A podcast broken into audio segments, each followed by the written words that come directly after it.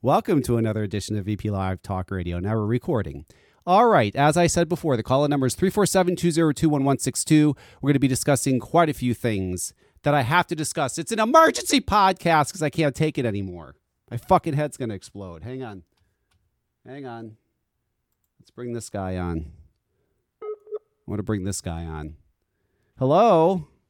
Hey, are there you there? are. Holy shit. I was about to fucking have a heart attack. I must have the wrong Skype for you. I don't know. Uh, yeah, because I had Skype on my phone and Skype on my desktop, and like nothing's happening. And then the whole weirdness with uh, uh, Facebook, like it's ringing. I'm like accepting. It says connecting, and it doesn't do Oh, anything. I know. And Listen, you're on now. You're on now. You don't have, you don't have to worry about it. But but someone does want to say something to you. I hate you.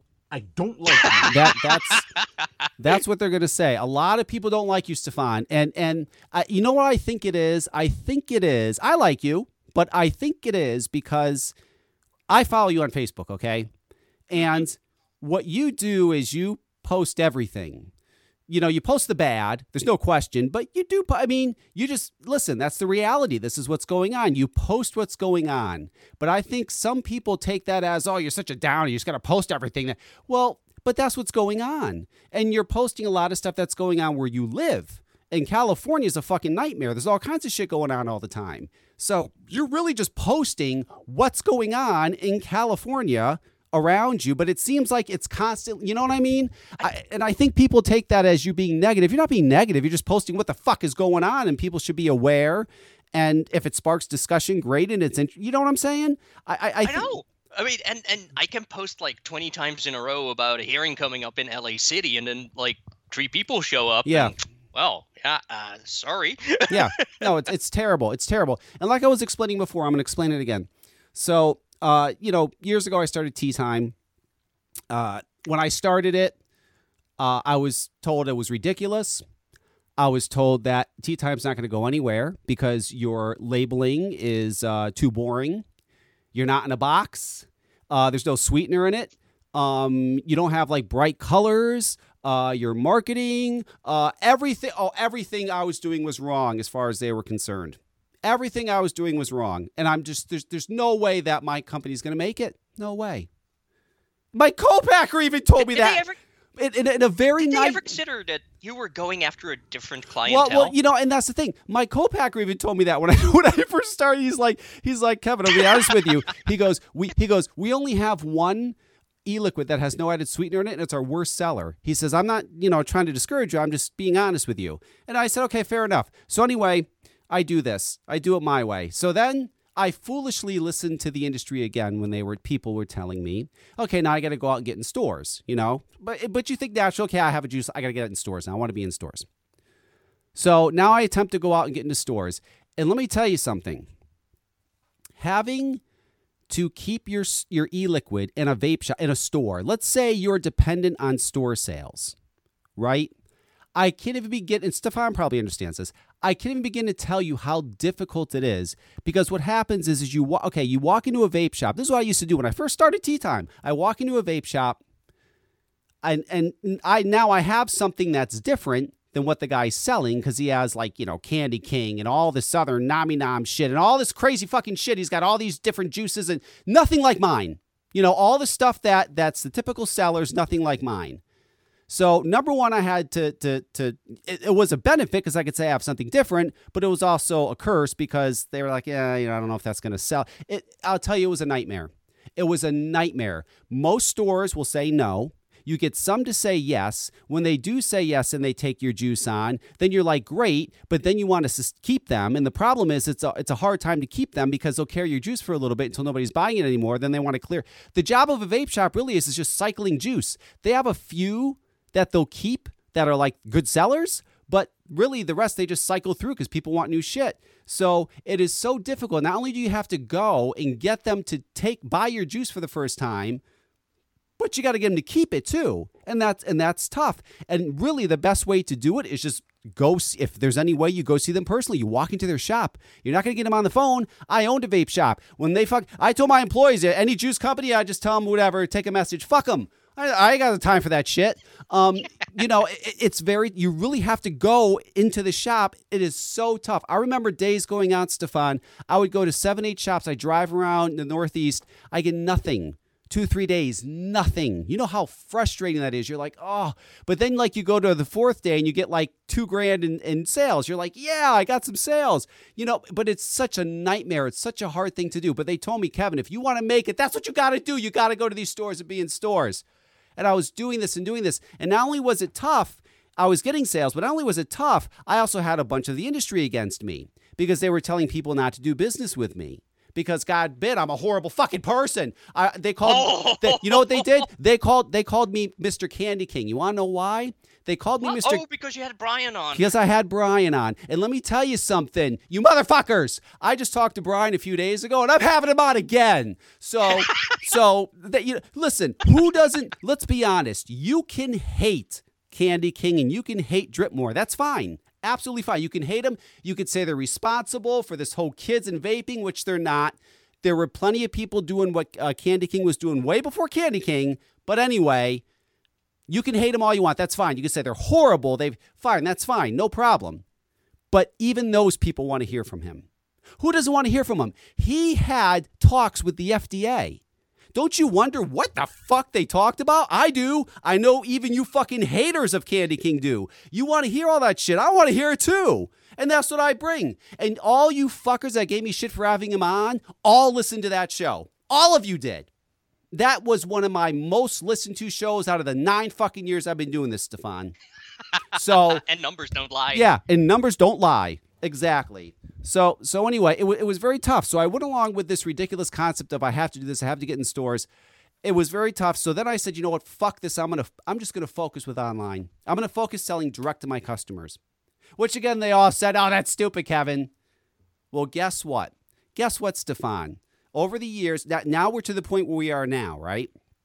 So now, if I was dependent on stores carrying my product like the juice industry told me I needed to be, I'd more than likely be out of business right now. Out of business. Because I sell direct to my customers, I'm not out of business.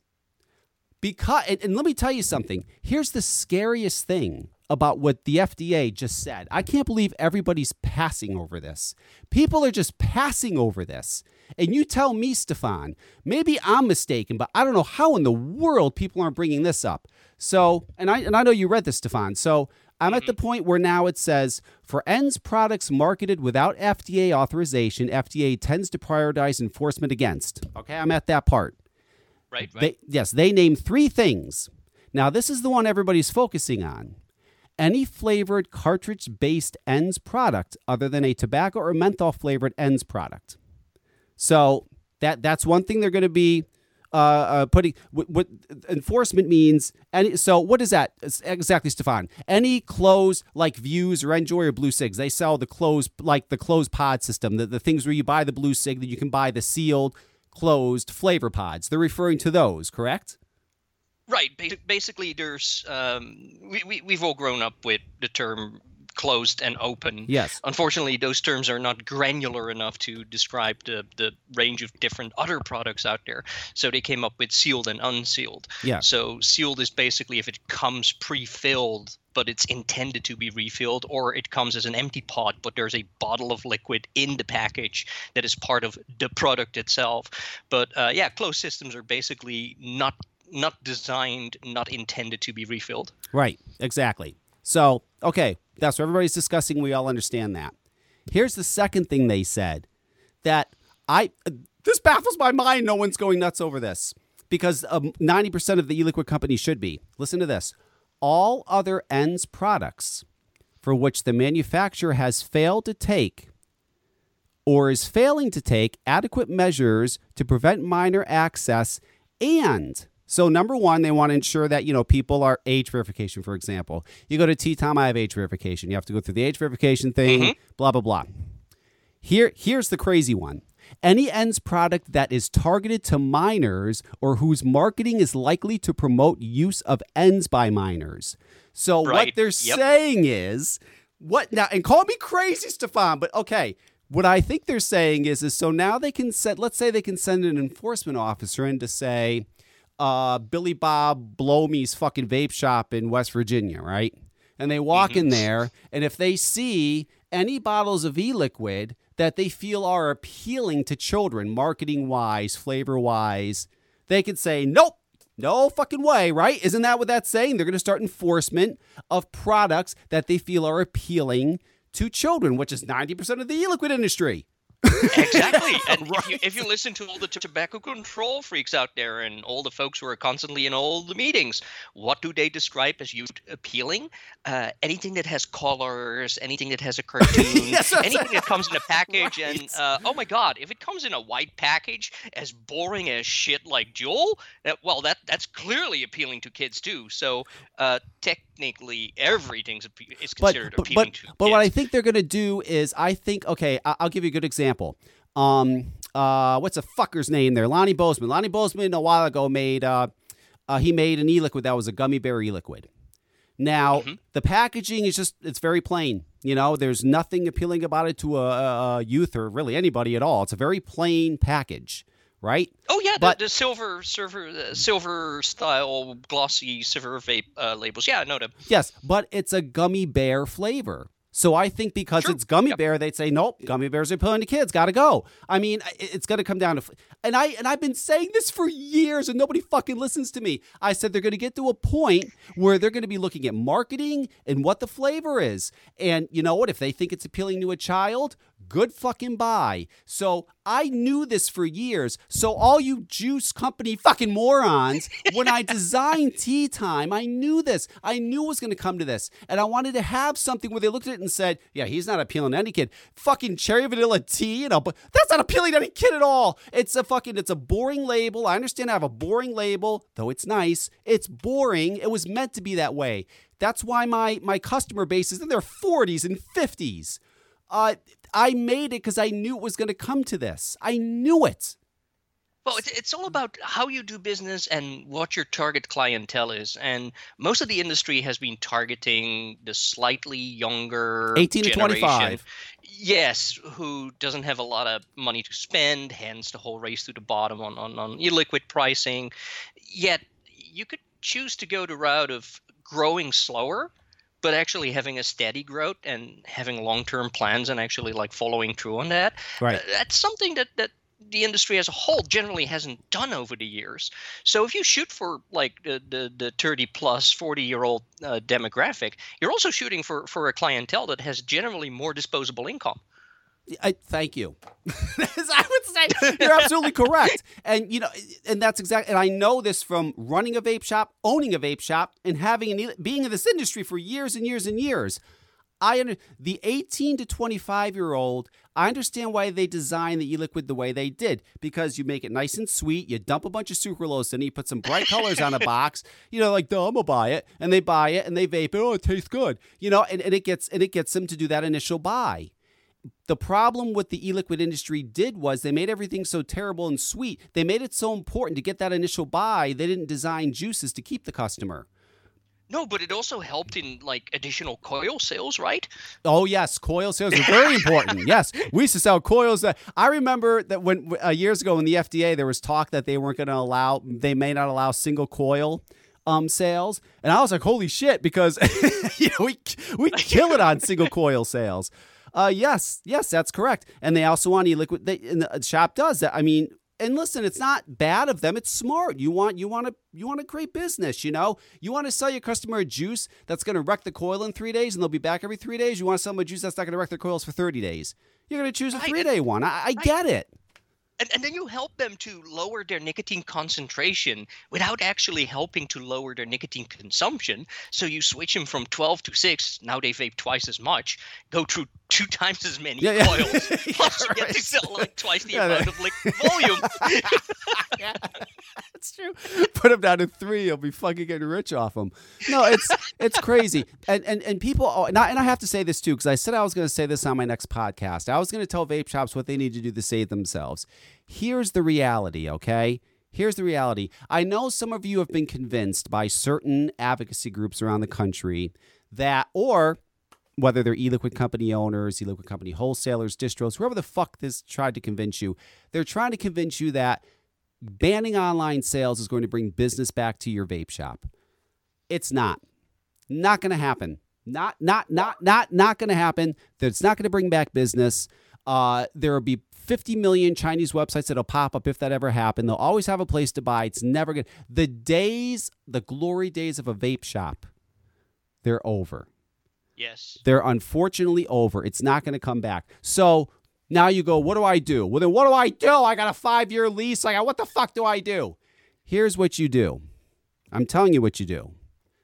The reality now, whether we like it or not, is the general population here in America, at least here in America, the general population believes vaping and e cigarettes to be just as bad as smoking or worse. We're like cigarettes now, whether you like it or not. We're not different. Unfortunately, yes. Unfortunately, we are cigarettes. It's that simple. Whether you fucking like it or not, we are. And when we just made the age now to purchase cigarettes to 21 nationwide, now that even more solidifies us as we're just like fucking cigarettes, okay? So here's what needs to be done. Here's the only saving grace that I see you having. And I'm going to do this here in Connecticut with fucking uh, Lamont. As soon as I, as soon as he fucking responds to my messages and answers me, and he will. I'll tell you what, Stefan, I've been tweeting that that guy every day. Very nice tweets, once a day, only once a day for the past month. I'm going to do it for another month. If he doesn't respond to me, I'm going to go to the media. I'm going to say, look, I've called this guy, I've emailed this guy, I'm tweeting him fucking for months on end. How do I get five minutes with my governor? I'm a lifelong resident of Connecticut. I'm a business owner. I've lived here all my life. You fucking got the guy bragged about I have an open door policy. Well, fucking open the door then. Give me five minutes. Right, exactly. And and speaking of Connecticut, uh, noticed in the news this morning that uh, additional pressure is being being put on the state to hurry up with their damn flavor ban. I'm sure. I'm sure it is. Yeah. I'm sure it is. So, but and it's crazy. But anyway, so here's here's what needs to be done. Okay. And, and it's not going to be easy. This is not going to be easy at all. There's going to be a huge fight, I guarantee you. If they're going to do it this way, where you have to be 21 to buy, pretty much now they've defined cigarettes and vaping is just like alcohol, essentially. You got to be 21, Mhm, you got to yep. be an adult. So now we're going to treat it that way. So now what's going to happen is, is you can't sell cigarettes or vaping products in convenience stores, uh, grocery stores, drug stores, gas stations, all gone. Cigarettes and vaping products should only be sold in adult only establishments. That's it. If you're going to fucking say you got to be 21 to buy it and you're so concerned about kids getting their hands on it, that's what we did here in Connecticut. You can't you have to do buy liquor, you got to go to a liquor store, an adult only store. You can't buy liquor anywhere else but in an adult only establishment. Same thing with this. And then you have these you're going to have to sell cigarettes.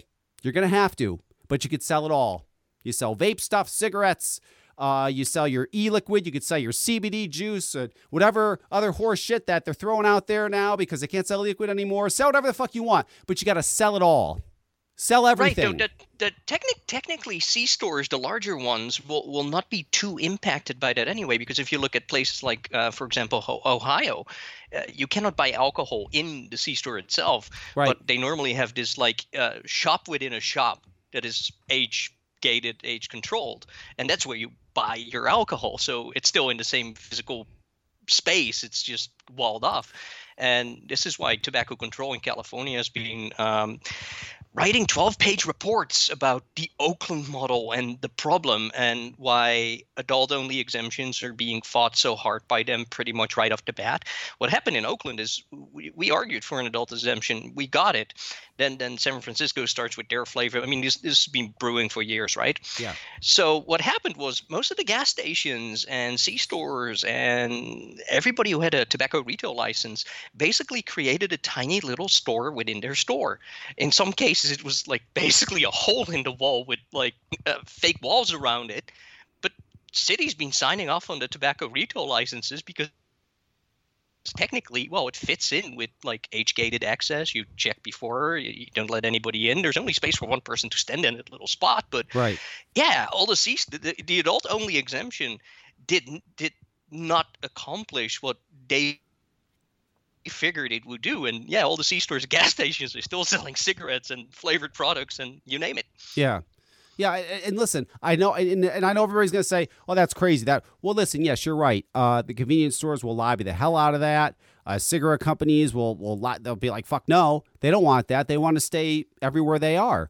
But you know Right. what? At the end of the day, if a governor, any a legislator, any state, if they're really really serious about not having kids have access to tobacco products, fuck this only vaping shit, tobacco products, cigarettes, e-cigarettes, all all this shit, then it's an easy solution. They have to be in adult only stores and pull them out of all these stores. Because you know these days, that's when I was a kid. We had cigarette machines. I used to walk into the pizza place Oh, and yes. slip some quarters in a cigarette machine, and there I went. Or I could go to Bristol, which was the shitty town next to me, and those convenience stores didn't give a shit. They sold us beer. They certainly, you know, they sold us everything. They didn't give a fuck. Um, but nowadays, yes, I- I would say majority of them are getting them easily in convenience. Well, the FDA's proven that with their stings. That's where they're getting them. So True, and and and here's the other problem. Um, nobody's really tracking that at at state and local levels combined with FDA data, because th- th- th- that's not just one set of data at all. Uh, what I would like to see is basically do this whole like adult only establishments for a period of 24 months making sure there's no other tobacco product available anywhere a under 20 21 year old could go in then do the same set of sting operations and measurements and then see what the youth use in that area is. Yeah. if the youth use remains the same or didn't substantially go down and if the sting operations are still just a minor percentage then clearly the physical retailers are not the problem. Right, well, we've got plenty plenty of laws already that need to be enforced in terms of age restrictions on online. So if they're de- getting it online, where are they getting it from? Not from legit online retailers. They're getting it from illicit online retailers. of course, Folks, folks dumping shit on eBay. FastTech. That's where they're getting Fast it from. Right? They're getting So it from Fast the, Tech. the, the, the trick is if, if you can shift the problem and you can show that the problem is not with with the good players, then well, government has a problem because ba- banning it from stores and, and driving small business out of business is like it's not going to accomplish anything at all. So, well, hey, good luck going after all the illicit eBay sellers. uh, go, go spend two hundred million on that. Yeah, it's not. It's absolutely not. I think, and so so here's what I'm going to propose to Lamont. I'm going to say number one, all the stuff's got to be in adult only establishments, all of it. You know what? We as vapors have to start screaming about smoking, and I'll tell you why. Because when I look at all these anti-vape articles, I I I have a habit of going through Facebook and looking at various towns' local news Facebook pages because a lot happens a lot happens on those. It's very interesting. You get you get a really good perspective of what the normal person is thinking. Mostly Yes. normal. So I look at those a lot. And when you see these vaping stories come up for the past three, four months, what I see the majority of these people saying is, well, what about cigarettes? You know, they're, they're going, okay, that's nice, your vape. What about cigarettes? Uh, and they're, they're not getting a response. They're not getting an answer. They, we, and who, someone needs to start an organization and call, I don't know anything, stop cigarettes, stops, you know, uh, stop the cigarette or something with cigarette, something, because you have to say these anti groups, they don't care about cigarette smoking anymore. And let's be honest, that's the biggest problem is cigarette smoking. God damn it, address the cigarette smoking problem. We need to really Yeah, but look at look at what they're doing. Look at their strategies. I am I am absolutely convinced that the tobacco control groups and all these faux public health organizations actually think that cigarettes are the preferred and best possible way to get kids off of vaping. Uh, and, and it could be, but yeah, but you know what? They're they're all they're also crazy. You know what's funny is is the Truth Initiative. These motherfuckers look at all these commercials. Juul, Juul, Juul. Stop Juuling. Juul this, Juul that. Juul, Juul, Juul. Okay, so these these recent uh, guidance uh, FDA guidance rules come out the other day, right? Mhm. And you're right. You posted about this. You're absolutely right. They switched their tune. All of a sudden, they- now now it's flavors, flavors. That's the kids and the flavors. And then they put out some horseshit thing where they're claiming there was some study that showed that 74 percent of high school kids purchased their vape products from vape shops. That's fun. Where'd that come from? That's a bunch line of bullshit. I don't know if they just Uh, made that up yeah. or what. I- That's bullshit. And uh, they actually did a um, a larger scale version of that last year in, in California. And what they discovered was that 55% of vape shops were selling to minors.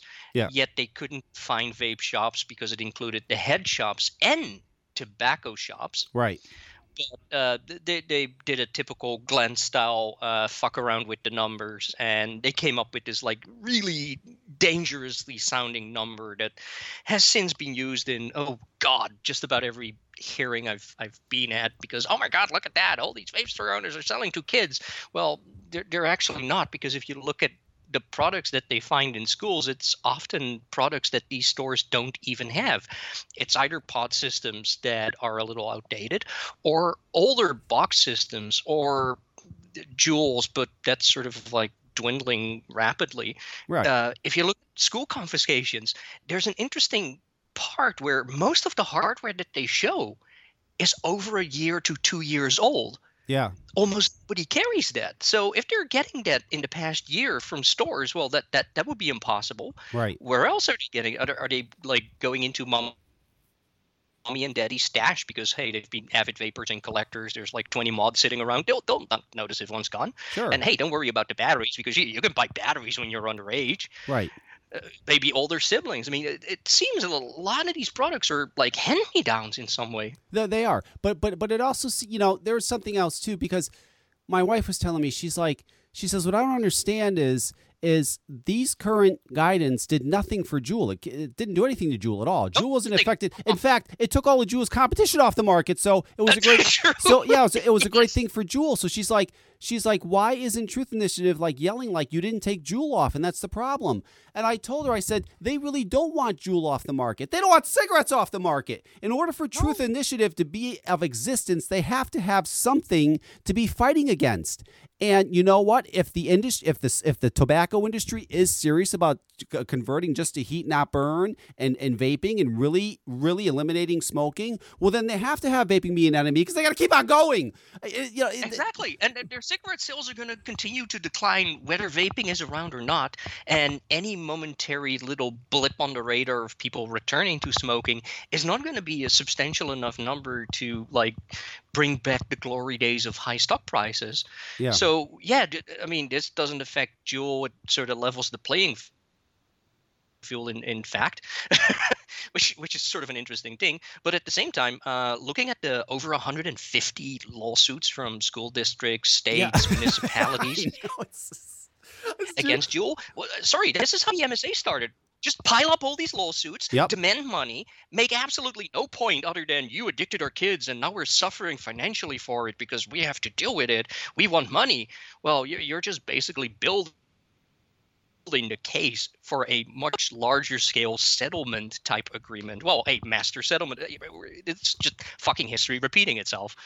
I, I I think it's I think it's to the point. Yes, I I- I think it's to the point where uh Juul there's already something going on with that I think already um because Yes. the way they're being protected is just insane I don't see how that couldn't be um but and, and I understand that cigarettes are being protected under this agreement that we made years and years ago I get that but I think we mm-hmm. still we I think our, our our best bet of getting the general population on board is to make them understand how horrific cigarettes are and make them understand that the reason why cigarettes are on the market, which is crazy, they're on the market, they harm and kill people, and our states, our government makes money off it. And that's the only reason and they're on the market. it and protects yes, it. Yes, and they, th- exactly. They support it, they protect it. So they're making money off a product that kills people. If if we can simply get that hammered into the general population's head, they go, "Oh my God, that's crazy! Why are you making?" And and it, they have to. I something would have to happen. There's no way this can continue. I mean. You know, you know what I'm saying? That that's I think that's our biggest step. We we can't convince people now that vaping is better than smoking. They're not going to hear that shit. What we got to convince them now is how yes, what they have to hear now is how horrific cigarettes are and how our government and our state is making money off selling a product that kills people. You simplify it like that, that's going to get a lot more people on board with what we're trying to say. Oh my Right. god. Not, not to mention that cancer is a really big industry. I mean, um, p- p- putting all the cancer treatments and hospitalizations and surgeries and pharmaceutical involvement on, onto one list, you end up with this like unpronounceable large number of profit. Well, take the cigarettes away, and uh, that profit goes away. So why are all these big pharmaceuticals so interested in seeing a safer alternative wiped off the market? Right.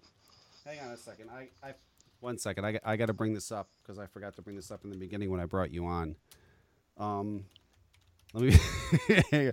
this shocked me to be honest. I like I said, I follow uh, uh, Stefan on Facebook, and Stefan is a fan. I couldn't believe it. Of King, Hey, yeah. he's a fan of King Diamond. I never would even expect that. Oh yes, it's like the early days of Mercyful Fate back in like uh, 1980 or something. Yes, this was this was this was back in the 80s. Um, that, that 1988 actually. This is let me t- stop this. This is where I remember. I remember that song. 'cause I remember seeing it at Headbangers Ball and being like, Mhm. "Who the fuck is this guy?" And I mean, the way he sang, but they had this whole evil thing going on, and I was like, "Oh, that's pretty." And I haven't really paid attention to it since. But I guess the guy's still fucking in concert. He's still doing concerts. I mean, does honestly, does he He's honestly? late 60s. What's that? He's in his late 60s. Yeah, and, I know, but um, can he still that, sing that like that? In San Francisco was off off the charts, amazing. So he can still sing like that. Yes. It's like literal, and, and you could tell that it wasn't like engineered or played back, and, and I mean it, you, you can hear it. There's like uh, it doesn't have the exact same pitch anymore, but Right. uh, yeah, it, it just totally blew everybody away. It was, it was pretty much sold out too. I, I might I might see him if if he came around here. I might. I, I saw Anthrax a, a, a, a few weeks ago, and they were incredible. Ah! And they're in their sixties too, but they were fucking amazing. Yes. I mean, they sounded really good. Well, it's it's the Keith Richards uh, principle, right? You you do your drugs early on, you do them heavy, and they Yeah, right. Okay, so for everybody to understand, or or in, in, in King Diamond's case, it, it's probably related to devil worship, right? right probably so so for everybody to understand because my listeners count on me for for stuff that's going on uh if you use Blu NJOY uh, Vuse any of those type of products you're probably not going to be able to get your pods in about 30 days. They're giving them 30 days to remove them from the market before they're going to start enforcement. I don't know how the fuck they're going to do enforcement. They can barely Oh, enforce my what's going on with the that. industry now. How uh, stefan i have okay so they can barely there are 90% of the shit on the market right now shouldn't be. They have no control over it. How in god's earth are they going to enforce?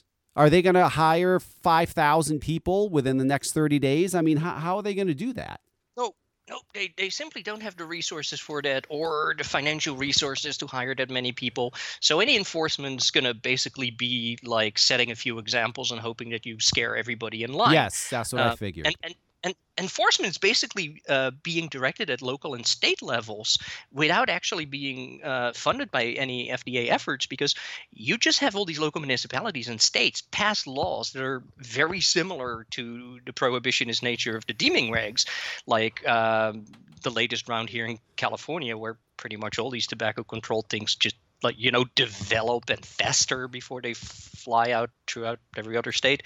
So, like San Francisco, Livermore, Richmond, and I think it's Manhattan Beach right now, uh, they ba- uh, sorry, no, Menlo Park. Mhm. They banned the sale of all vapor products that have not been approved through PMTA. Then the attorney general provides grant money to whoever's doing the enforcement, whether it's the police department or code enforcers. So they basically spread anywhere from a hundred thousand to half a million per municipality where they pass these laws and well here's the money here's your task here's your enforcement. And since you've already made it part of these tobacco retail licenses you have a legal framework to enforce the things that FDA will not be enforcing. Right i mean so yeah, this year I'm I'm expecting um, last year's local and state efforts to look like a walk in the park. Yeah, right. You know, and, and and the other thing too is, you know, it's interesting. We're we're taking these guidance, these latest guidance rules, kind of like we're kind of. Some people are almost celebrating it.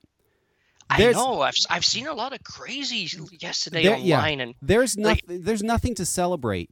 Um, no what whether you like it or not, there are literally hundreds of thousands of people who use Blu Cigs, NJOY, Vuse, who Mhm. use these products, and they don't follow what's going on. They're simply going to show up to their convenience store a month from now, and they're going to be gone, and they're going to say, "What?"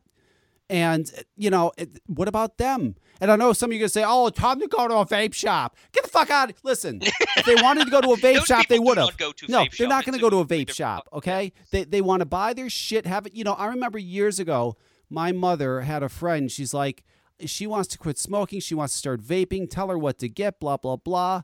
You know, I explained everything to her. I'm like, there's.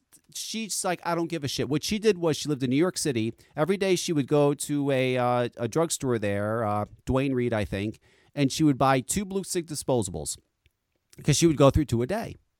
And it was expensive. The things were like 10 bucks Oh, a yeah. day. You know, she's spending 20 bucks a day on these things. She's like, I don't care. She goes, It's easy. I love it. It's convenient. I throw it away. All this shit you're showing me looks like it's work. I, I don't want, you know, they don't want to deal with that. They're not, the This is true. This is so true. Yes, they don't want to go to a vape shop. They want to buy their little blue things and stick them on when they buy their coffee. And if that's gone, then they're probably just going to smoke. There is nothing to celebrate about what occurred the other day.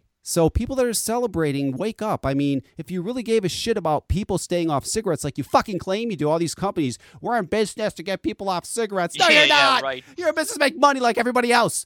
That is that is a benefit. The benefit is is you get people off cigarettes. It's like kind of like a bonus, you know. It's like great. It's really cool that you're able to do that. That's great. But the reality is, is you want to make money. You well, know, it's sort of like the whole like, do not ban us, just ban all our like larger scale competition. because we were doing fine converting smokers Mhm. back in 2014. Okay, so Yeah. basically you're saying it's great. We're totally fine converting a much smaller number of smokers every day at a much much slower pace as long as we get to keep making money off of it. Yeah. Yet at the same time, these people are out there screaming on the top of their lungs, pointing at big tobacco, saying they're in it for the money. Well, duh. yeah, exactly. Duh. I mean, it's just it's nuts. It's really nuts. So, um, and then all the conversations about the wording and the language and the fact that people have their own interpretations against what is already sort of accepted as terminology within the regulatory scope and people who deal with that daily and like all these like enormous conversations online arguments about what words they should use that that doesn't help anybody do anything Right. It doesn't at all. I mean, it's. Hang on. I, I've got to bring this up. I've been waiting to talk about this for so long. I was watching the news the other day and I was screaming at the fucking news. Hang on. Let me find it. It is Uber. There's this guy that was on the news. Uber, dog, disability, Connecticut. Oh, it's got to bring it up. I was watching this thing on Facebook. There was this guy, or uh, not not Facebook, it was on the news. He was in his mid 30s. Let's say about mid 30s. I can't find it. I should have found it before I did the show. Fuck. Anyway, I don't need it. They had this guy on the news, mid 30s. You look at him, he looks like a typically normal, healthy mid 30s guy, right? So he has a service dog. The dog is, I'd say, a medium to not large, a medium sized dog. I'd say maybe 20 to 30 pounds, pretty hairy, kind of looks like a mutt type of dog, but you know, cute dog. Cute dog. It's his it's his service dog. He has a service dog because he has narcolepsy and uh, he suffers from seizures. So he has a service dog, which you wouldn't know looking at him, right? right right So calls Uber, you know, goes on the app, gets the Uber, blah, blah, blah. They come over. The first guy shows up, the Uber driver. He opens the door. He sees the guy and he sees the guy with the dog and they're about to get in. And the Uber driver says to him, he goes, no, no, no, no, no. And the guy's like, wait, he's like, I'm, he goes, I'm sorry. I, I can't, I can't give you a ride. I'm sorry. You're going to have to get another driver. And he takes off. Didn't really give him an explanation. Shitty thing to do, but you know, I didn't give him an explanation. But I'll, I'll get to that in a minute. Anyway, goes on. Second driver, right? he goes to get a second driver. Second driver shows up. Guy opens the door. He says to him, he says, he tells the guy with the dog, he says, listen, I'm sorry. I, I have a complete fear of dogs. I, I am oh shit I, I was bit by a dog. I have such a fear of dogs. I, I, I can't do this. You're gonna. I'm sorry. You just have to get another driver. I can't. I can't do it. So instead of getting another driver, he's now suing them for discrimination. Uh, he's all over the news here locally. There, everybody's interviewing him. Uh, Uber discriminated against him uh, because uh, he's a man. He he said he was discriminated against because of his disability. Is that that's what he said? Nah. Now, I want to tell this motherfucker, you were not discriminated against because of your disability. Let me tell you something. Number one, when I was in, I don't know, number one, what kind of Uber he was taking. For example, I use Black Uber when I use Uber. Black Uber Right, is usually right. an Mhm. SUV, nice leather interior. If I was driving a $65,000 Cadillac Escalade and I pull up and you got a fucking dog there, I'm like, no. It's nothing to do with your disability. It has to do with the dog is hairy. The dog has claws. The dog's gonna fuck up my leather seats. The dog's gonna get hair all over the place. I gotta pick up customers all day. The dog could possibly vomit or pee in my fu- There's many fucking. You know what? I love my dog more than anything in the world, and I don't let my dog in my own fucking car. It had nothing to do with him being disabled. You don't look at him. It, it had everything to do with they didn't want the dog in the car, fucking up their car. I don't blame them. I don't blame them at all. Now, what they're saying on the news report, and I researched it because you can't believe anything the news says, it's true, is that if you're an Uber driver, for any people that don't know this, if you're Uber drivers, if you're an Uber driver and a person comes with a service dog, you have to give them a ride. It's not a choice. You have to.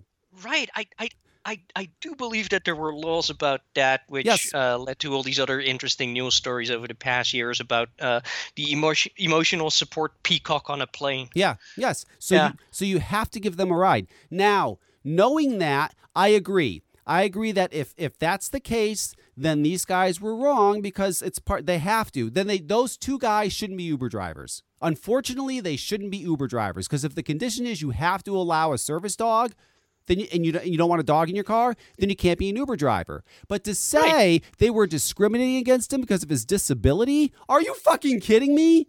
What does the world come to? That's insane. Right? That's that's insane. I mean, I can't believe that. I, I was jumping up and down. I'm like, I, I want to find this guy and get him on my podcast. Be like, what's wrong with you? Seriously, man? I mean, I come on. You know, it's that's ins- I get it. I get. It. I feel. Well, the ba- real question is, can he bring his dog when he comes on? Can he what? Oh yeah, sure. He can bring his dog. Absolutely. I'll talk to the dog too. I don't give a shit. It's it's just shocking to me. I mean, that's just so ridiculous. I mean, come on, man. They weren't dis- uh, discriminate. I we live in a bizarre world. You know, I, I was I don't get it, Stefan. I, I was a kid that none of this shit was going on. You were really truly free. You know, it it's to the point now where our government has too much control over us.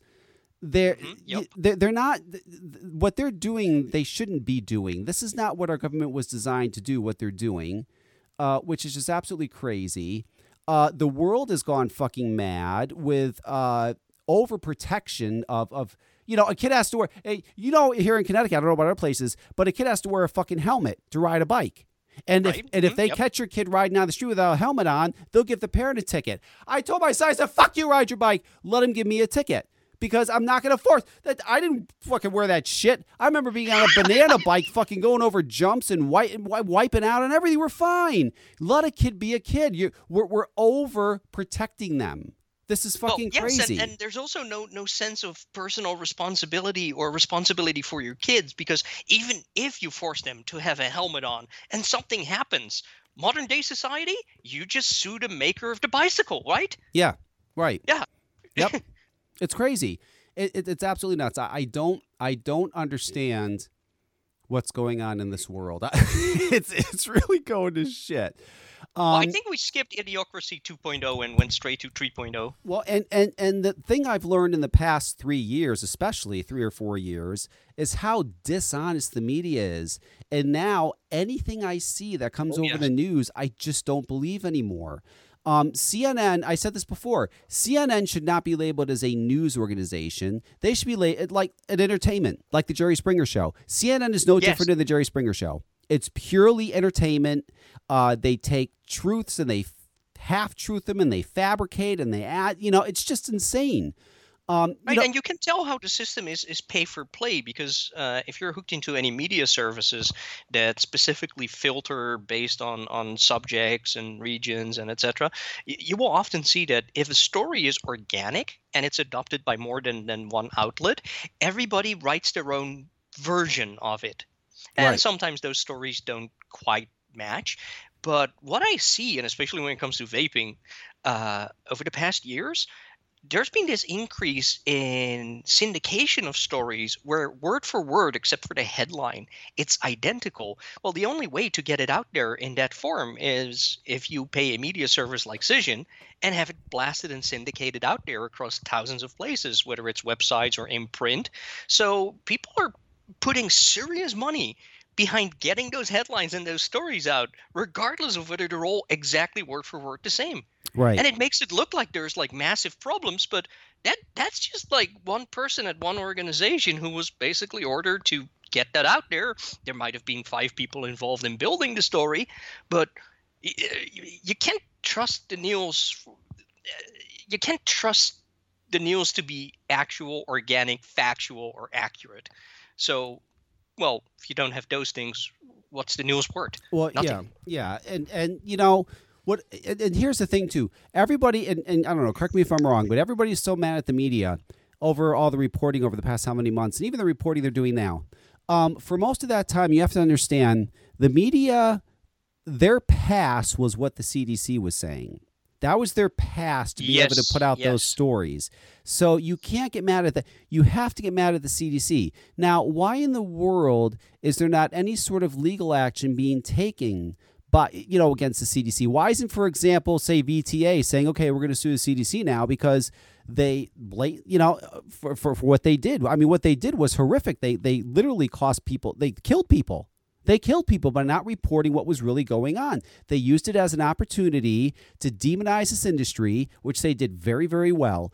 Uh, it hurt me. It hurt this. This entire industry got hurt by this. I lost forty percent of my sales. I mean, it, it's horrific. Um, what what it did. But why is nobody go or is there somewhere that we can go to where they can be criminally investigated? Because honestly, what they did was criminal. What they did was criminal, right? It was well, yes, criminal. because they did they didn't inform people who were using potentially lethal products that those were the products you should absolutely immediately stop using. right. Now, it only takes one person to to die from their um, criminal neglect. But how, like, like, how do you shape the case? Because uh, if you're if you're shaping it in terms of of liability, you you have to have one injured party at at the very least. You need to like show that they had malicious intent, which is generally sort of like really impossible. So yeah, what are the parameters of, of criminal neglect? I mean, I'm not really a lawyer, but Right. I have a feeling that might be a bit of a, Well, uh, that, but I, a I, tough one. I understand that, but but here here's something interesting that I would think should be looked at. So when this all started, you had a bunch of uh uh 20 something vapors who live in their fucking parents' basement vaping their brains out every day, yelling on social media, it was dank vapes, dank vapes, right? So Mhm. and everybody ignored them because to them they were just you know nobody vapors live in their parents' basement and what do they know? Well, funny thing is, you know, months later, now you've got the CDC saying exactly what these dopey fucking vapors were saying months ago, right? So so how why isn't somebody saying, you know, it's funny, you had these dopey vapors saying that's what the problem was, and it took you guys what two, three months to finally say how did they know and you didn't? How in the world did a dopey vapor know that, but you didn't? I- How does that not how is a, how is a journalist not saying this is a fucking phenomenal story? Let me start going after the CDC and let's really find out and ask them that. I mean, I would love to Right, hear and- their and- answer. Right, and on that score, I'm, I'm I'm not much into conspiracy theories because a lot of the vapor conspiracy theories are like absolutely in, inaccurate and incorrect. But this this whole thing where you jump on a news story and then blow it out of proportion, and yes, okay, there's there's people who've died. I mean, let's I mean that that happened, Yeah. but they jumped on it so fast. Well, these things do not happen in a vacuum. So, what if tobacco control already knew that there were vaping related illnesses going on? It wasn't until CDC started mandating that they get reported that it becomes a news item because now there's data, right? Yeah. So how is it possible that Carol McGruder was in a hearing three months prior in San Francisco, literally saying, "Well, we all know these products kill people, but uh, let's take Juul. Like Juul kills people, but is it only like three out of ten, or four out of ten, or are they killing five out of ten? That's literally what she said. I've got it on video. Right. That was the first time that tobacco control started using terminology about debt and killing and how these products are lethal. That had never happened before. Of course, our assumption was they're over uh, over dramatizing things because well, we're in a massive fight over a major ordinance. But how come they had their their story already made up before it became news? Right. Listen, you want to be you want to play this. I and I've said this on my podcast before. I'm not believing for a second someone just happened to put some bad THC carts out on the market. I just don't believe that. I I I Nah. I firmly believe that somebody some way this this was created. They knew if they put these things out on the market that vaping would be blamed for it. It was the perfect storm. It was actually the perfect crime. I, I, I don't know if that happened. That's just a crazy thought in my head, but Well, I- it's it's certainly perfect if you look at what's what's gonna very likely can't say too much about it. Very likely going to happen in the coming few weeks here in California. Once again, we're sort of like the petri dish of all things tobacco control. Uh, there there there's very serious movement going on where future legislation is no longer focused on nicotine slash tobacco products slash vaping, but but they're trying to fit the term vaping to be more comprehensive around other substances as well. And we recently had a had a Senate hearing uh, late last year where this came up, and um, some of the folks folks we're we're good with in, in Sacramento have exchanged some some thoughts on the subject. So I, I wouldn't be surprised if within the next year we're going to see more legislation that covers all forms of substances that are vaped. Now, if you're going to write legislation that includes nicotine vaping while it is a safer product and meant meant to keep people off people off of smoking, and you're going to throw in all the other stuff, I'm I'm not sure. I I have a feeling it's not going to be good for vaping for for nicotine vaping. right, right. Well, what does Dimitri think? Oh boy. Interesting. what does Matt from Suck My Mod think? I like it. He likes it. So they both. does hey hey does does does Dimitri still hate you? I don't know for a while he hated you. Does he still hate you? To, I have no idea. I never see or hear him, so uh, no clue. really? That's it. Yeah, I, I haven't spoke to. Well, I, I spoke to him last year at at uh, NV. I think it was. We uh, uh, about a year ago we had dinner. Me, him, and Phil and Jay and some others. It was, it was nice to see him, but I haven't spoken to him since then. So I have no idea if his of his hatred of you or non hatred But of you. Nick, I'm not mad at you. I really am not. I'm just disappointed. He's- By the way, that also means you were at like one of the last vape expos known to mankind. Yeah, you know what? What's what's crazy now is vape expos have be. You know, I know people are getting upset. Oh, the FDA showed up. Well, now they're they're just the perfect place for the FDA to get all you idiots together and point you all out and say, okay, you're out, you're out, and, and it's a good way to catch a bunch of people. Uh, Well, yeah. I mean, a vape convention. that's, what it's, that's what it's turned into. It's turned into a place where the FDA can go bust you. Who the fuck? I'm never doing one again. I'll tell you that. The fuck that. I mean, and, and I'm not even doing anything wrong. I have a registered company, everything. But I mean, it, they're, they're- those those got to be I'm done, right? Sure what's worse, whether whether to have elected officials, like I don't, I'm not sure what's worse, having elected officials at, a, at an expo or having FDA at an expo. Because I remember like ECC 2014, there were a few elected officials who were invited, Yeah. and they walked in, immediately turned around and walked straight out after they saw all these black Yeah, bottles right. being thrown by all these like scantily dressed women. like, Yeah. like, well, these people are insane.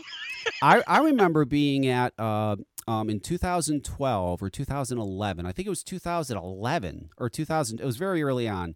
I was at uh, that one in Virginia, the uh, the vape VaporCon or VapeCon or whatever the fuck it was, something like that. VaporCon, I think it was. I was I was there, and I remember there were some people from RJ Reynolds there, and they were walking around and looking Oh, at sure. I the mean, stuff, and they were checking everything out. And I remember after I went up to them and uh, I said, "So what do you think?" And I it was a woman and a guy, and I remember the woman turned to me and she's like, "Yeah, I think it's a fad." And I'm like, "Okay." I said it's not, but interesting uh, perspective. She that, that was straight out of her mouth. I think this is a fad. Uh, they were, it, but you know what? I've, I've I've heard that too. I've uh, yep. but but but they were kind of right. It kind of vaping in general Yes, wasn't a fad, and it's never going to be a fad. But what you know, what we were doing years ago, when when I started working, when the vape shop came here, right? Our first, it was like our third vape shop. When Vapor Venue came here, and I started working there, Vapor Venue. Um, Mhm. I really believe that you know I had left a 14 year job to do that because I really believed that this is it. I mean, this is here to stay. This is not a fad. This is like this is going to go on forever. I mean, I was like everybody else. I really believed it. Like like this is never going to go. and and vaping hasn't gone, but what we were doing was, you know, the days of a new dripper coming out or a new juice, Right, right. that's all gone. That's not coming back. I know some of you so bad want that to come back. It's not coming But back. it's, it's It was a fad. It just was. It was a fad. It's sort of like any industry. I mean, you, you you don't really eradicate a complete product category. What happens is things transform. Yes. Form. And just like we eclipsed patches and gum and those products, then another wave came in, and then you get the pod systems. They, in terms of sales and, and, and popularity, eclipsed all the hobbyist products that were out there. Like this just like keeps transforming. And every time you have a community buildup of people who are passionate about a certain subject, any change that doesn't fit what their community was originally about and, and has evolved around is rejected as a a threat, a, a, a very unwelcome change. Yeah. And, and and and the crazy thing here is we didn't even have a flavor ban. We didn't have any of that shit here. Nothing was banned no. here. Yet I'd say at this point 70% of the vape shops that were in Connecticut are gone. They're gone. You want to know why? Because most of them service the hobbyist vapor. We really in Connecticut need one shop. There's only Right, enough yep. business for one shop. That's it for the entire state. There's there's not this is just not what it is anymore. Um, and it's not going to be that way again. It just what you know, I, was fun. Listen, I loved it too. I remember some months we were doing. There were some months we were doing sixty thousand fucking dollars a month. I'm like, holy shit! I mean, it was it was great. It, I listen, I get it, but that's over. That's never going to happen again. It's just not. It's it's done. Um, and and yes, Right. I mean, th- th- they were right about that portion of of what was going on around vaping. It was certainly a fad because even though it took it, it lasted for a few years, yeah, that part's a fad. I mean, thing, things are sort of professionalizing. yeah, Part of that means a lot of a lot of business stakeholders just move on or go out of business or fall ill on on Well, the move- regulations or- they have to do. I mean, it's sort or of you you know ha- the cycle of life in business. or or you have to you know think of of of other creative ways or other ways or other things you can do in an industry. You're right or outside this industry. Excuse me i'm going to be doing something that's inside this industry but i'm not going to be regulated by the fda i'm going to be doing something that i'm not regulated. I don't have to worry about that shit. I could just fucking sell my product and be fine how long is it going to last? I don't know. I hope it lasts Right, right. as I long mean, as it possibly can, but it is what it is. And, and, and I, ha- I have to do something other than tea time. I have to, you know, you just got to Well, conform. yeah, you, you, you have to simply because we, we all we all know what would like the threat level of PMTA coming up and right, all that, and right. like uh, uh, yeah, I'm pretty sure you're you're you're you're not at the stage where you've got all your No, PMTA no, a- no. set a- a- listen, listen. As it as it stands right now, as it stands right now, um, you'll have to submit them by May. There's no way. I, I mean, listen, I could submit the thing. It's free to submit it. There's not gonna be anything on it. I'll have my daughter draw something on it with a crayon. Who knows? But uh, but the reality is is, and then within that, you're you're literally, you know. You're going to have that period. You're going to have a 12 month period between May and then where you can still pretty much get away with selling, but pretty much after that 12 months, if, it's if, done. if you're lucky. Yes, they, yes. They reject your application for being incomplete, right, in which case it doesn't last that long. And right. if they actually do accept your application Right. and then review it, they could technically rejected into first week. Right, so right. So yeah, yeah, I- and it all depends. But you can also not. There's also companies that aren't going to submit anything, and they're just going to go on until they're told to stop. I mean, that's what everybody's Oh going to yeah, do. I, I had I actually had like a, a fairly substantial manufacturer like a week ago tell me, "Yo, bro, we got all our forms filled out. We're like actually like really gonna do this, bro. Oh my god, it's so intimidating, bro. And the check we had to write to FDA, bro. I've never written a bigger check in my life, bro. I'm not even gonna tell you how big it was. And I'm just sitting there going like, I wish you would say that shit in public because I would. Yeah, Yeah, explain to you that that's not how any of that works. Yeah, but no, in the meantime, you're out there going like, yeah, people should have me on the shelves because like we're really doing this thing. Ah, a bunch of like literally the, the worst of the worst of the industry is like literally floating to the top the past year, isn't it? it, is. it is. It really is. It's crazy. It, you- you're you're you're right, and yeah, I, I I see a lot of that too. You know, hey, we're we're supporting advocacy. You should have us on your shelves. Uh, the reality is, is if you're a vape shop owner, you want you want what's going to make you the most money is what you're going to sell. And, and and it's crazy too that I see them all going to CBD. It's so silly. They think the answer is CBD. You need to wake up once. You, you if can buy CBD everywhere at rock bottom prices. Right. What's your competitive angle? Well, Like, well, here's and but here's the thing.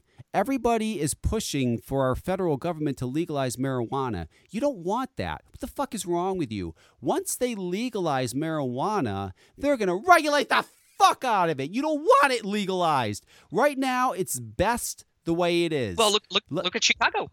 Yeah, The, the, the, the, tax on weed. I, mean, we've seen the receipts and Yeah, shit. it's Uh, outrageous. look at California. Hey, the recreational is totally legal.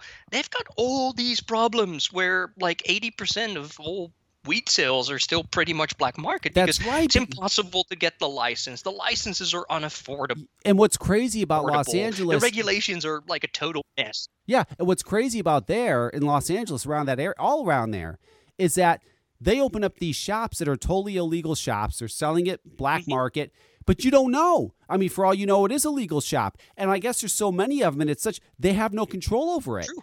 I mean, that's nuts that they just they can just do that. But yeah, it's not just it's not just taxing the hell out of it. I start worrying about now. What do they now? For example, I'm a uh, I just use a uh, dry herb. I, I don't do the dabbing or any of that stuff. I've tried the vape cartridges. It's just not the same to me. I just think the best is dry herb. I get a pretty high THC dry herb from my uh, dispensary. What if now when the government comes, they could say, "Hey, listen, we're not going to allow anything over twenty percent THC." Well, fuck that shit. I need more than twenty percent. And you know, the, the, when when you get government involved, they're going to start regulating it, cutting it. It's this and that, and they're going to fuck it all up. You really don't want marijuana to be federally regulated. I know you people think you do, but you don't. You really don't. The Well, laws it's, are sort of like the old saying: if you want things fucked up properly, you need to get the FD, the, you need to get the government involved, right? yeah, exactly. Nobody does a better job at fucking shit up. right now in Connecticut, if let's say you're a weed, I, I'm a patient, I'm a medical marijuana patient, but let's say you're not. Let's because I wasn't for forever. You know, I've been for three years, but prior to that, I wasn't.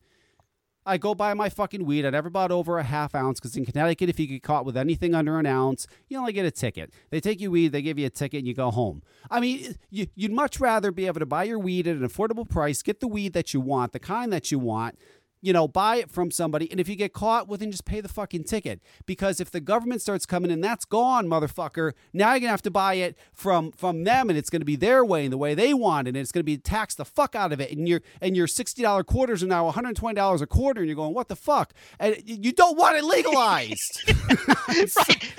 In the meantime, just pay the fine because you know if you pay the Yeah. taxes, you're going to lose more That's on a right. product that you didn't want. That's right. I mean, it's it's that simple. Now, luckily here we don't have a tax on medical marijuana, so um, I'm paying street prices. You know, around thirty bucks an eighth, 20, 25 to 30 Mhm. bucks an eighth, 60, 70 a quarter. Um, but what's nice here is they sell pre rolled, so I just buy the pre rolled ones because they're so simple. Um, and they have everything there. They have edibles. They have they have all kinds of shit. They have those dabs that people that are like ninety percent THC. I don't know who the fuck wants to do that. I don't know who the fuck wants to be that high. That that just doesn't under. I don't understand that. But uh, yeah, People with a very, very high tolerance. I guess. I mean, you gotta have some tolerance. I I, I just I I've honestly never done dabs. I've never had a desire to do dabs. I don't need that kind of. uh I don't need that in my life. if I fire my fucking joints and my, uh, I have, I usually have a beer a night, maybe two beers, because I love all these craft beers. These breweries, I don't know about in other states, but they're popping up all over Connecticut. They're everywhere now. It's like everybody has a brewery in every town, and Mhm. they're great, Stefan, because the beer is so fucking fresh. Oh, it's so fresh. It's so delicious. We all summer I'd go off with my friend on our motorcycles and we fucking just go to breweries and fucking try all these wonderful beers. Um, but it's like this big thing here in in, in, in Connecticut now, which I think is going to be a fad. I think that's eventually gonna uh, go because I don't know how two thousand breweries can survive. right you you end up with exactly the same problem and, Right. and we've seen it here as well i mean the the, the, the microbrew mini businesses have been really popping up a few actually grew substantially in size but the number of beer cartons in in, in the major cities that are popping up are uh, hey i like them I, no complaints from complaints from me yeah, no, no, I love them. I think they're great. I love trying all these beers. I didn't realize how much I like beer. I didn't realize how I wouldn't say bad, but how different the taste is from being in a can. You know, I you can buy oh cans very, too. yes Yeah, I mean it's a that's totally different it's amazing. Like I'll I'll go drink. There's this beer that I'm gonna go get probably either well not tonight because I'm gonna be watching golf tonight, but tomorrow I'll go get it. Um, I'm gonna go get this beer. It's called the Werder Series, and it's a raspberry lime beer, and they brew it in real raspberries and lime. It's the most delicious fucking thing I've ever had in my life. It's like 14 bucks for four of them, which is insane, but it's so Yes. good that it's I'm stupidly buying it. Like, oh, I'll take a four pack. But even drinking it here, it's not the same as when they pour it out of that tap there and you drink it. Oh my god, it's just it's so it's so Well, it's- amazing. It's also chilled at the right temperature, right? Because that, Right. that also matters. Because certain beers are better at certain temperatures, and if you have them at a at a lower or a higher temperature, either the the cold is gonna like take part of the flavor away, or the fact that they're too warm and it just sort of takes like tastes like horse piss. Right. Temperature is important. Temperature is very important. Just like this post shift pilsner that I'm drinking. It's delicious. All right. Like I said, golf starts at six o'clock. It starts at six o'clock because they're playing in Hawaii. Yes, I watch golf. Yes, I love golf. I don't give a fuck if you like it or not. I love golf. Hey, not, nothing wrong with that. Alice I Cooper love plays it. golf. Oh yes, yes. Alice Cooper does play golf. Uh, it's just amazing what these guys. If you've ever played the game of golf, you would understand how amazing it is what they're doing. Um, I don't know how they fucking do that shit. It's it, it's unbelievable, and and I love watching it. So anyway, they're playing in Hawaii. They're five hours behind. So they're starting, and I can't wait to spend my Friday night watching golf and drinking beers and smoking weed. Isn't that one? Isn't that a wonderful night, Stefan? that was a wonderful night. I'm so excited. Hey, it sounds like a fun night to me. Yeah. Oh, and, and doing tea time business. I have to do. I have to finish up my orders. I have tea time orders that I much much must wrap up.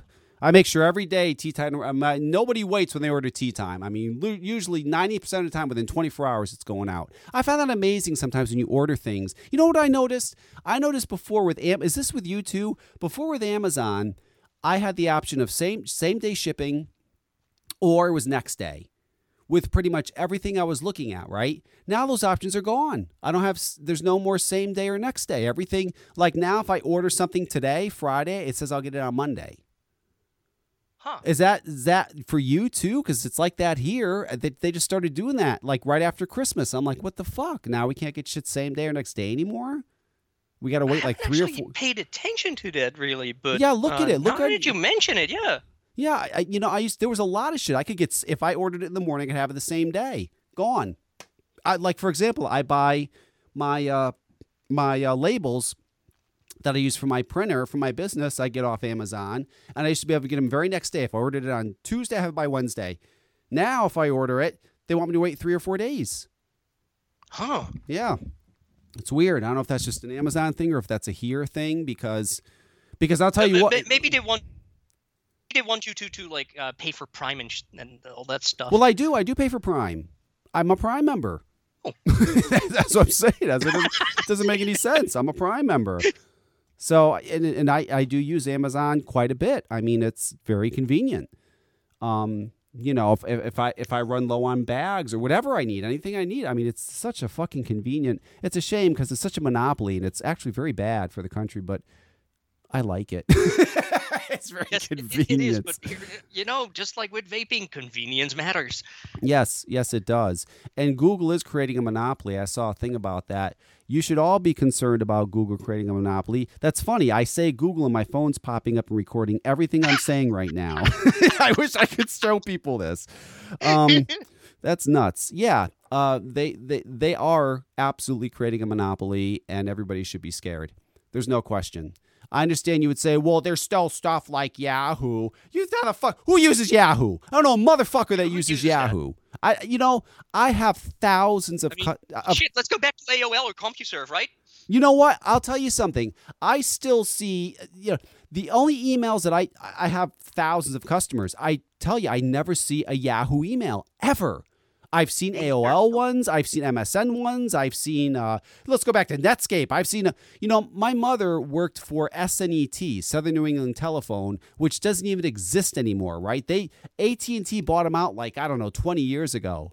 But she still uses her SNET.net email address. I'm like, how the fuck? They don't even exist anymore. She's like, well, I got grandfathered in. Um, so I've seen everything, but I don't see Yahoo. Who the fuck uses Yahoo? And how the fuck is AOL still even a website? You see that shit?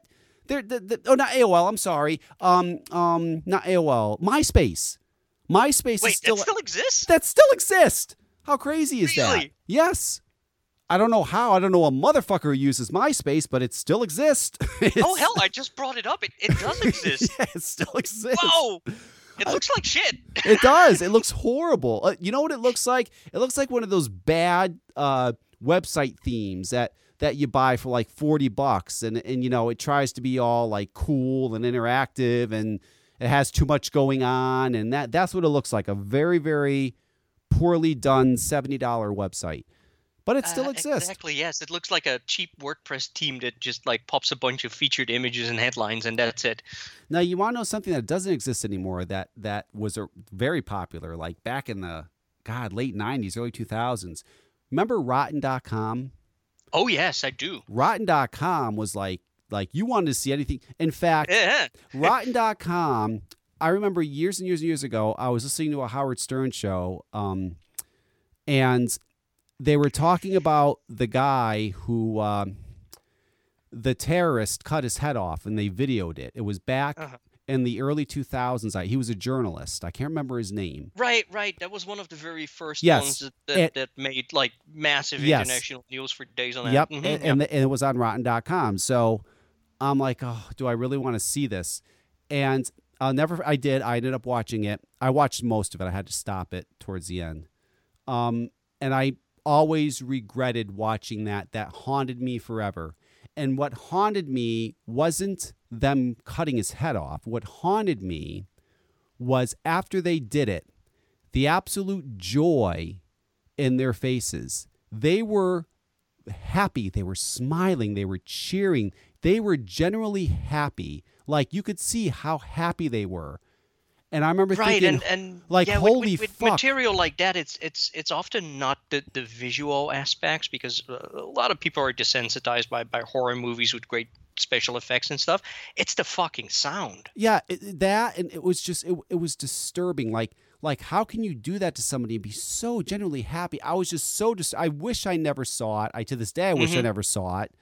Um, but I did, and, and and but that's what Rotten.com was. It was just all this like fucked up shit, like pictures and videos, and like people committing right suicide. road accidents Yeah, and- like mhm. just fucked up stuff. And autopsies and yeah, yeah, autopsies.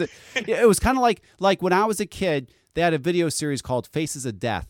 oh And- i remember that Yep. oh god the thing with the little monkey Yeah, and, yeah. Oh God, I remember the mon- yeah eating the monkey brains, and Mhm. I'll never forget. My father got a copy of it. I was maybe ten years old at the time, and he had gotten a copy of it. And my brother was four years older. He was fourteen. So my father and his brother were going to watch it, and I wanted to watch it too. And my mother's like, "No, no, no." My father's like, "If he wants to watch it, let him watch it."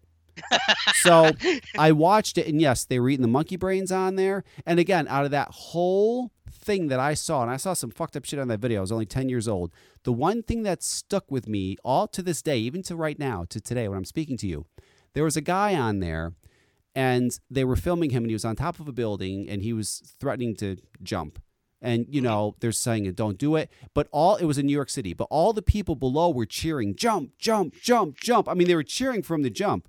So he was like hanging on to this ledge and he was facing all the people standing on the building and they kind of focus in on him. And when they focused in on him, you can see in his eyes that he was just already dead. Like there was no life in him. His his eyes Mhm. were lifeless. His face was lifeless, and then he just lets go and he and he falls, and you hear smack, and Right. they run over with the camera, and then everybody that was cheering jump. All of a sudden, they just shut the fuck up. It was almost like dead silence. Like a few people screamed, but everybody else just shut the fuck up. Um, Yeah, it- I, I- remember that. I mean, I, I was, was so I think dis- a little older, twelve or thirteen, maybe at the time. And um, by the way, your your dad uh, sounds like mine because it was pretty much the same sort of situation. Hey, Yeah. who wants to see it? What's wrong Yeah. with that? It's reality. yep, yep. You said let me, and, and it was, and, I, and that just gave me nightmares. I'll never forget that. I don't know why. Out of all the fucked up things, and there were some fucked up things they did on those videos. That was the one thing that that stuck with me. I mean, I, I don't know why, but it was. They had cannibalism on there. They had all kinds of fucked up shit on there. But anyway, that that's what Rotten.com was like, and now not anymore. Now, well, now I guess the replacement for that would be something like like 4chan, or I don't know. I don't know what they would even. I'm, I'm God, I haven't seen 4chan in more more years than I can count. Yeah, that that's uh. I mean, I know it still exists, but Oh, it exists, and there's some. Uh, I I I I I check. I know of 4chan because like three or four months ago, something happened in the media where 4chan was involved. I'm like, what the fuck is 4chan? so I went on, and I'm like, holy shit! I mean, there's all kinds of fucking fucked up shit on there. I mean, you want to it see still some? exists. yeah, you want to see some fucked up shit? Go to 4chan. 'cause There's some fucked up shit on there. But anyway, Stefan, I want to thank you for coming on. Um, sure, you're welcome anytime. I, I greatly appreciate it. Some of my listeners will be upset. I don't care. They can fuck off. Let them be upset. That's right. I enjoy having you on. It's been a long time, and and the information is valuable that you have. And keep on doing what you're doing. I know you do. I know you have some detractors out there, but fuck them. And Stefan's not being negative when he's posting this stuff. He's just saying this is the reality of what's going on. You should wake up and kind of check it out. He's not a negative person. Don't be like that. And No, and and if I'm being sarcastic and facetious about things, it's mostly because I would like people to reflect in a mirror and actually like look at themselves and go, "Yeah, haven't lifted a finger all year, including my own city. right. Darn." yeah And I'm here online complaining. Yep. Well, that's how most of it works. That's how most of it works. They don't do anything. They complain when something happens. It's nuts. But uh, I thank you for coming on. I greatly appreciate it. And uh, we'll talk to you soon. Okay, sounds good. All You right, have fun with your golf. I will. Thank you. Later. Okay, talk to you later. Bye. Yes, my golf. I have to watch my golf. I don't know when I'm doing a podcast next. It could be a week, it could be two weeks, could be a month. It's whenever I feel like it. And really, I wanted to do one, not just talk about the FDA stuff. I really want to talk about the the the guy suing Uber for discrimination. That just drives me nuts. I I, I mean, I need logical people to hear this. it's crazy. Let me shut off the phone lines. Phone lines are done. So that's it. I'm done. I'm wrapping it up. Thank you for listening. Again, this replay will be up within the next couple of days. Just give me the weekend. I've got a lot of work to do, but it will be up soon. And that is it. I am out.